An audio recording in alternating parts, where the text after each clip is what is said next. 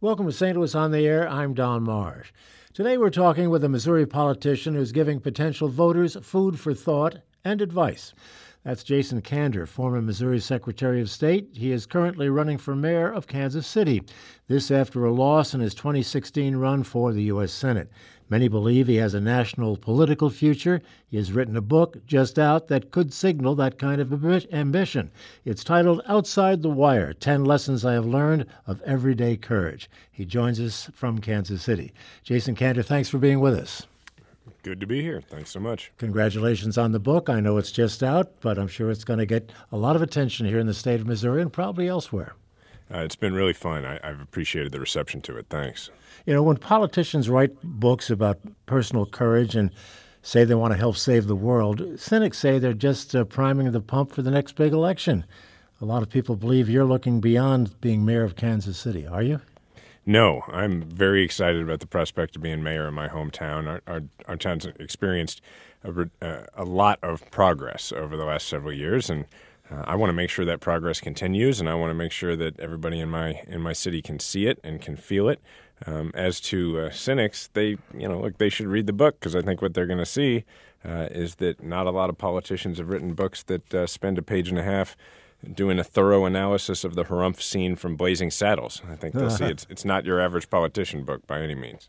Well, I, I would disagree with that, quite frankly, because uh, a lot of politicians, politicians, and I can think of almost all of them, uh, have written books kind of like this. Yours is certainly different, but they're kind of, uh, you know, painting the best picture of themselves. Well, I mean, one review referred to uh, to the book saying that uh, I I uh, I think portray myself as an occasional doofus who learns from his mistakes. So, and that was to me one of my favorite reviews. So. Well, Barack Obama has called you the future of the Democratic Party. What what did he mean by that, and what did it mean to you? Well, it was very nice of him, and it meant a lot to me. I, am the last thing I'm going to do is uh, try and interpret um, President Obama's meaning in anything that he said, uh, particularly about me. But uh, you know, it meant a lot to me. Um, it, he's somebody who uh, really went out and, and, said what he believed, and and never became cynical. Uh, and it's certainly something that I would like to emulate. You know, out, outside the wire, the title of your book means leaving your safe or, or comfort zone. Mm-hmm. What are some examples do you believe that you've done this in your, your political life? Well, you know, one of the first uh, examples I give in the book that I write about is how when I first got to Jefferson City as a state legislator representing Kansas City, you know, I had just come from doing anti-corruption, uh, anti-espionage work, you know, investigations, that kind of thing in uh, in Kabul in Afghanistan, and then I found myself in Jefferson City, and obviously that was a, a great deal safer. Uh, but I found that there was plenty of anti-corruption work uh, to be done in Jeff City. This was 2009. Um, not that that's changed a great deal, um, but you know, when I started doing that, as I write about in the book it's not exactly something that was welcomed by both by, by either party. I mean, I was you know one of the only folks there who was refusing to accept personal gifts from lobbyists. Not I wasn't self righteous about it or anything. I wasn't that loud about it. I just wasn't doing that, and and I was saying we should change a lot of these rules. And and there were people who uh, who would say things to me like, "Well, you know, you're right, and we should do all that, but I don't want to lose my chairmanship, or even in some cases, I don't want to lose my parking spot."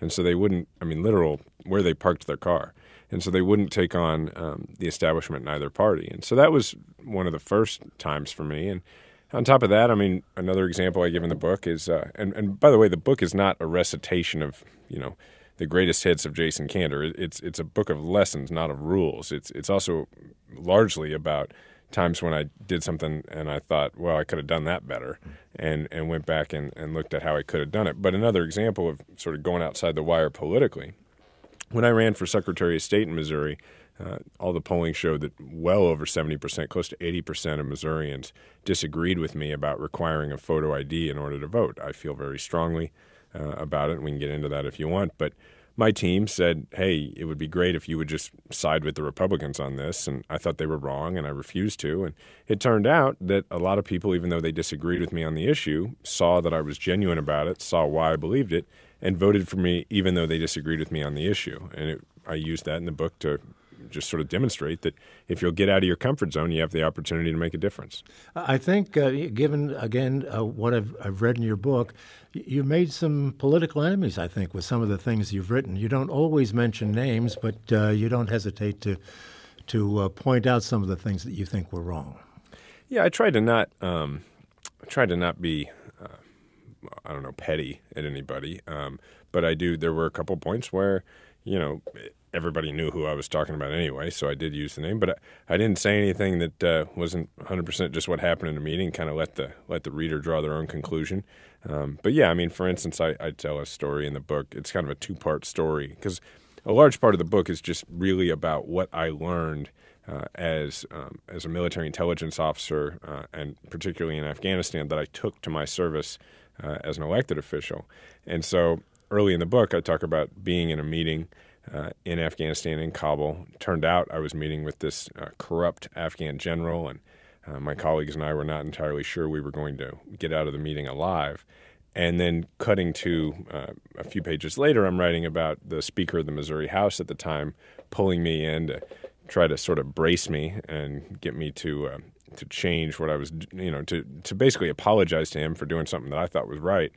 And I just sort of drew the the comparison and, and pointed out that given my perspective, having been just a couple years at most removed from that meeting uh, where I was worried I wouldn't get out alive, I didn't find uh, a politician in Jefferson City to be all that terribly intimidating. Well, uh, a number of the people, I think all of them that I can recall, that uh, you, you treat like this in the book were Republicans. If you become mayor of Kansas City, a lot of these folks are still in positions of authority and power in the state legislature. How do you think that's going to play out if you're mayor of Kansas City and dealing with the legislature? You know, I've always actually had really good. I mean, though I've frequently had big disagreements, I've always had pretty good relationships uh, across the aisle. I mean, for instance, um, there's obviously quite a lot that I disagree with Governor Parson on, um, but you know, when we were in the state house together, we worked together on things. When I was Secretary of State and he was a state senator, uh, he carried a major piece of legislation for us, and we worked very well together on it. So um, I anticipate being able to work well with folks just as I did. I mean, when I was in the state house, we would have big disagreements, the Democrats and the Republicans, but I also worked with the Republicans to make big changes to the human trafficking laws in the state to uh, make them more effective. Um, got some things done actually on, on campaign reform, though the, the court ended up going backwards on it. It did eventually pass on the ballot. So, you know, disagreeing with people. Um, I even write in the book about the importance of honestly disagreeing. You know, people can pretend that they agree, but if they actually disagree, it just blows up in their face and you can't build a relationship. Whereas if you know the areas where you disagree, then you know that the person's being real with you and that the areas where you're working together, they're going to stick. Well, given what you've just said, um, give me some sense of how you're reading the national political picture at the moment. Well, I mean, I mean, as far as the political winds, the, the winds and the uh, the polarization and the rhetoric. Well, the polarization and the rhetoric is something that I think everybody spends quite a lot of time on, and we don't need to belabor. It, it, it's not good. I'm not happy with it. I don't like uh, I don't like the tone that the president of the United States sets at all. I mean, heck, probably I got my phone on airplane mode right now, but I imagine when I take it off at the end of this interview, there's probably going to be some tweet from him that's you know disappointing. So we don't have to dwell on that. What I will say is that um, what is going on right now in the country is that uh, while the president and uh, his his party are, are in power, um, it is the Democrats who have the momentum. There's just no doubt about it. I mean, if you look at the special election results, the way Democrats have been overperforming, and what I try and remind everybody though is that the blue wave that people speak of, it's not a weather event. I mean, you can't sit back and watch you know your local weatherman come on and, and or weather uh, your, your meteorologist I should say to keep it uh, you know gender neutral. Your meteorologist come on and they're not going to tell you well there's a front of democratic enthusiasm and progressive activism. They're going to mix together and all of a sudden a bunch of folks are going to win and the house is going to switch hands. That's not how it works. It, it, you make a wave and you do it by going out and knocking doors and making phone calls. And that's what I've been encouraging people to do. I, I, I am running for mayor here in Kansas City. And in the meantime one of the most important things that we can do here is we can make sure people like Claire McCaskill get reelected. And so I'm putting a lot of my energy and volunteer effort into that, just as I did uh, to get people out with me knocking on doors to vote no on Prop A, which fortunately uh, was a successful effort. There are an awful lot of women running uh, across the country uh, this time out. Uh, and you mentioned Claire McCaskill. Obviously, she is one of them. What do you make of the, the, the role of women in, uh, in this year's elections?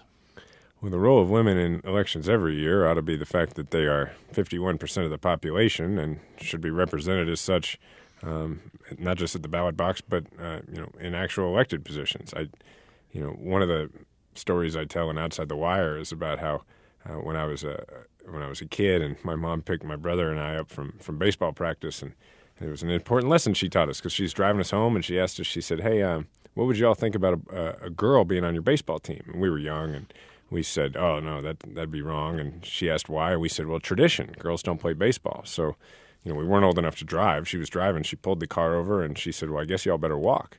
And we said, "Why?" And she said, "Tradition. Girls don't drive."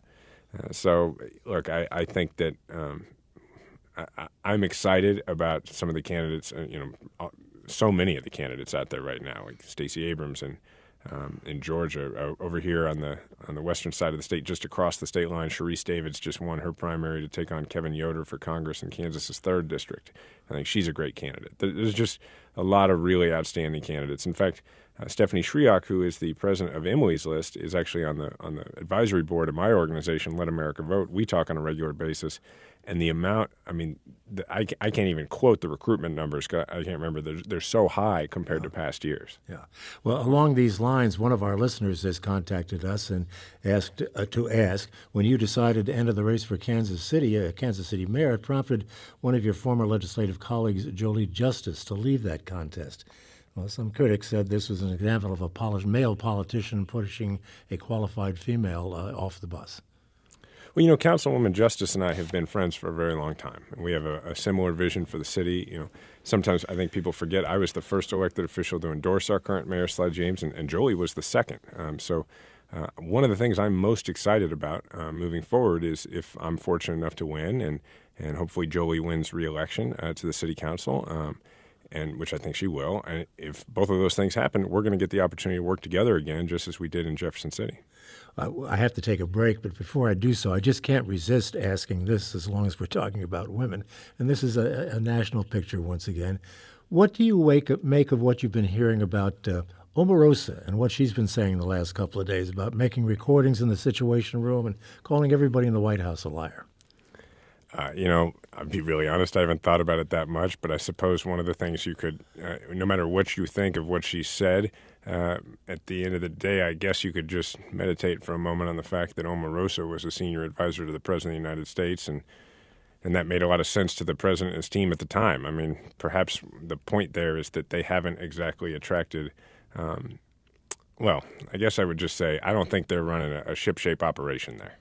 Well, I guess a lot of people would agree with you. It's uh, quite remarkable that somebody could get into that room, a secure room, and make a recording. Our, our, guest is Jason Kander, former Missouri Secretary of State. He is the author of the book Outside the Wire. He's going to be in town tonight, by the way. He'll be speaking, signing books, and uh, and talking about it at the Ethical Society on Clayton Road at seven o'clock tonight. So if you'd like to hear more, uh, be there. We'll come back and continue our conversation in just a moment. This is St. Louis on the Air on St. Louis Public Radio, ninety point seven KWMU.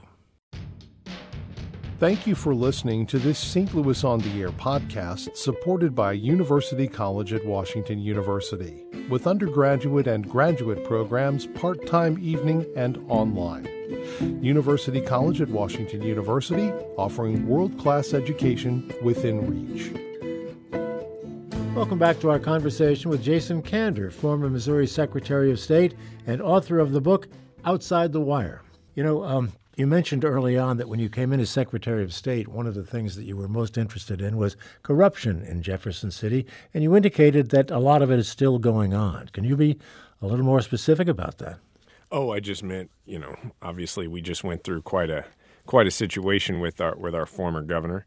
Uh, and look, I'm not serving in Jefferson City right now, so I meant it as more of a passing reference. I just I figure if, if I were talking about how when I was in the state legislature I was working on anti-corruption issues, and uh, and if I were to act as though I had been successful in cleaning it all up and just sort of said, "Oh, yep, got that taken care of," I think there might be some people listening who thought that was a little bit out of touch. So Well, speaking of people listening, uh, I'd like to invite people who are listening to get into the conversation. If you'd like to, give us a call at 382 8255. That's 382 Talk. You can send us an email to talk at stlpublicradio.org, or if you would prefer to send a tweet, do so at STL on air.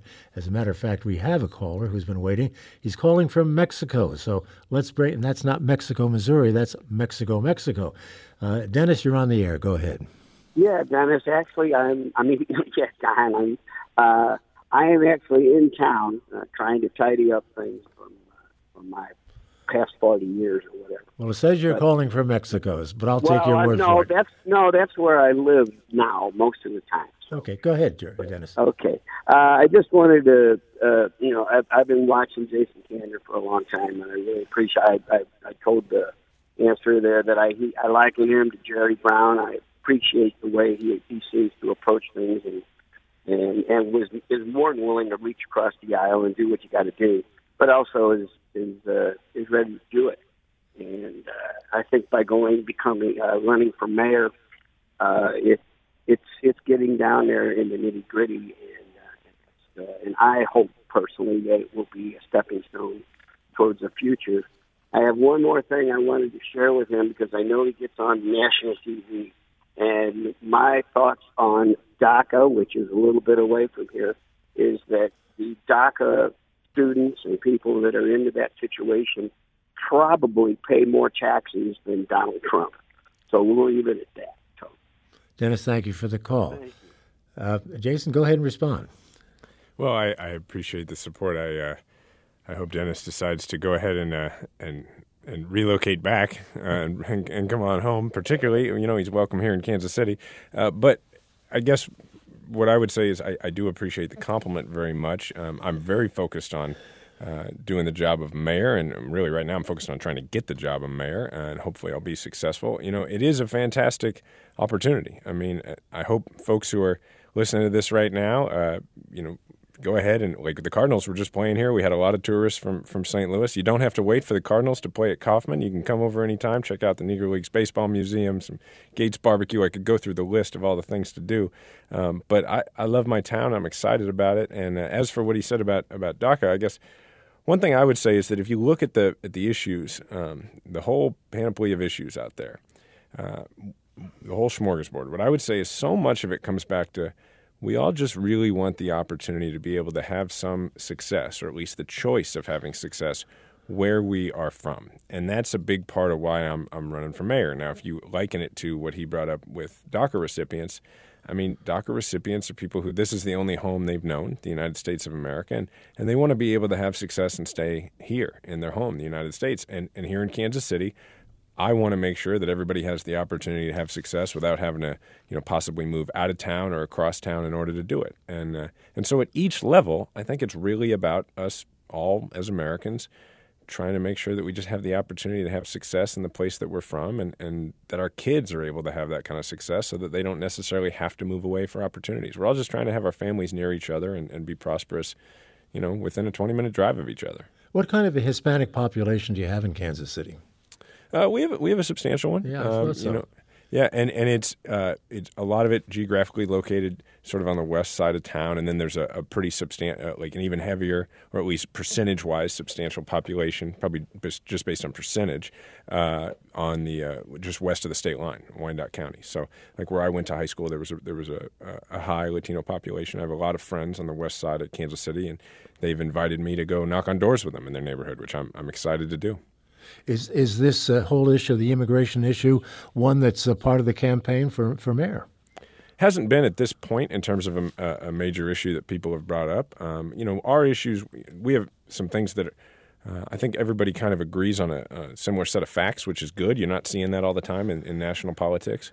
Um, you know, we have a, a, new airport terminal that we need to work on. We need to make sure that's that's available uh, to Kansas Citians, um, and that it's done efficiently and, and effectively. That, that, we get that work done by as many Kansas Citians at good wage jobs as possible. And then we we're trying we're hoping to expand the streetcar. We've taken a step in that direction. Um, we have. Uh, the GO bonds, which are a, a, great infrastructure package, and then there's other things. I mean, between crime and income inequality, uh, you know, and, and just general equity across the city, we have a lot of work to do. But but we've also made a lot of progress. And so it's an exciting time with a real opportunity to do some good. Hey, you know what you have to do? You have to get a PGA tournament in Kansas City. How'd that work out for y'all? It was, it was Oh, fun man. to watch it. I caught a little bit of it on TV. Yeah, it worked out very well. Everybody's very proud of the way it worked out. Tremendous crowds, great reception. Uh, the city's very proud of itself today. Well, good. Yeah. Good. Okay, let's take another call. Harry is calling from University City. Harry, you're on the air. Yes, uh, I'd like to ask the candidate to talk a little bit about maybe how he got started in politics and also from the uh, viewpoint of the average person getting involved in politics. It takes an awful lot of money to uh, to to run for office, and so I'd like the you know the candidate to talk about that a little bit, um, especially if that was an issue for him when he was first breaking into politics. Certainly something he addresses in his book, but go ahead, Jason.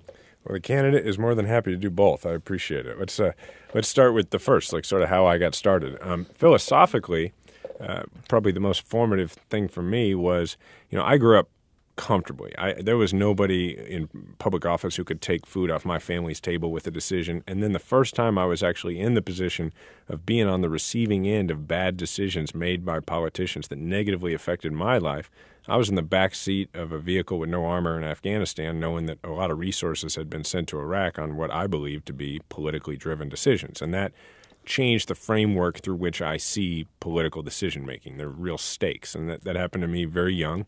It's not a hard luck story. It's a story of somebody who was able to live outside the wake of political decisions all the way into my mid 20s.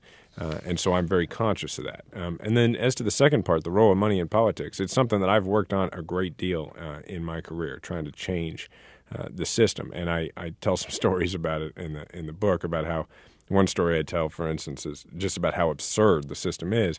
Is that the way it would work? Is I'd be in so many of these fundraising meetings back to back, 30 minutes at a time. It was like speed dating and you're sitting in these meetings and, and as running for the U.S. Senate in a competitive race, you end up, nobody likes to talk about it, but the truth is you end up having to fly all over the country to do it, which is obviously not an ideal system.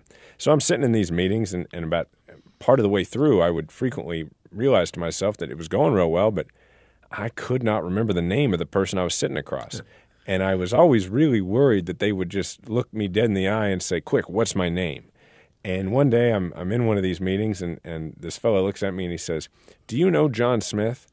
And I was pretty sure this was John Smith. So I thought, oh, this is it. They're calling me out on it. And I must not know the name. And so I didn't know what else to do. So I said, Aren't you John Smith? And he looked at me like that was a pretty dumb thing to say. So then he said, Yeah, I'm talking about the other John Smith. And, uh, and then I just cracked up laughing and it worked out okay. But uh, I ended up walking out of there with a campaign contribution and an introduction to the other John Smith. But I tell that story in the book to point out that there's no way that this system we've devised is actually making people better at the jobs that they're running for. If, if 96% of the time, uh, when you're running for a, major office, particularly, you got to raise a lot of money. If you spend 96% of your time with folks for whom America has worked out great, there's no way you're getting a good, accurate picture of what people are going through. And so what we need is we need to we need to take the system in a direction that makes it so that politicians spend the vast majority of their time with people who could never get on the schedule of the people who politicians currently have to spend their time with. Well, take that one step further, if you would, with regard to what the solution is to this problem. We've got Citizens United. Uh, given the shape of the Supreme Court, that's not likely to change. The system's not likely to change uh, at all. What what else can be done to uh, to change it? Well, quite a lot. I mean, you know, legislative bodies can police themselves. They they keep they love legislators love to throw up their hands and say, "Oh, well, you know, can't do anything about it." The truth is, whether it is real campaign contribution limits, real systems in place to rein this in, or you know, public financing of campaigns, which I do mention in the book as a possibility, um, you know, it's something that should be tried out at various levels. Because the truth is, this system, the way we've we've set it up, it's and it's not just the campaign finance aspect of it. That's one of three parts of our democracy that really needs a reboot. You've got the way campaigns are funded, but you've also got the way redistricting works uh, or doesn't work, and then you've got the way uh, primaries uh, operate. And you know, a, a good portion of that, not all of that, but a good portion of that is actually addressed in the Clean Missouri plan that's going to be on the November ballot. So if this is something people are interested in, I would strongly suggest they take a look at that, and, and uh, I, I, for one, will be voting in favor of it. The, the notion of having legislators uh, correct the system to which they, uh, from which they benefit, uh, doesn't seem like one that would work to me. Well, that's why you've got this on the ballot. I mean, because, uh, and that's why really. Yeah. This is something that is only controversial in 51 buildings in the United States, the U.S. Capitol and 50 state capitals. Everybody who works outside of those buildings thinks that this makes all the sense in the world. This whole issue of gerrymandering, to which you allude, is one that you address in your book, and it's another one of those issues that people talk about a lot. But I wonder if there's anything on the horizon you see that might correct this particular uh, situation. Well, it's it is something that's addressed in the Clean Missouri Plan, yeah. um, but it, it, but if you look around the country, there are states that are taking steps. Michigan has something on the ballot in November, which I refer to as peacefully overthrowing the government of Michigan. Michigan has uh, it's of two, it's I think Michigan and South Dakota are really the two most gerrymandered states in the country because not only are the congressional maps drawn by the state legislature, which is frequently done, but on top of that, the state legislative maps are drawn by the state legislature. So you mm. have politicians setting the rules of the game mid game. And that just, I mean, this is like having criminal defendants serve on their own juries. I mean, sure. it don't make any sense. Would a nonpartisan commission be the answer to it, do you think, in, in various states? If it yes, and but here's in my ideal situation. Here's what it would look like. Uh, something like this. You know, you take the jury system. I don't know for for the people listening. Anybody who's either um, been a part of a jury trial or served on a jury. One of the things you notice is that you take this somewhat random selection of citizens. You bring them in, and uh, and a judge instructs them and imbues them with a real sense of civic duty. They take it very seriously.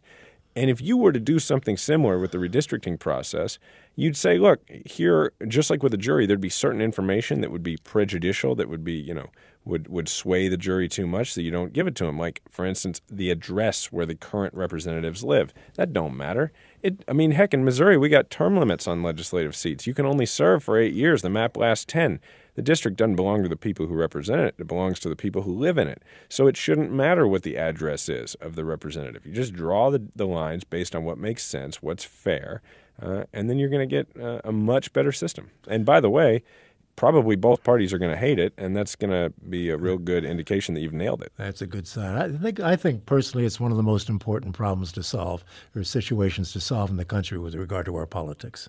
I totally agree. Yeah.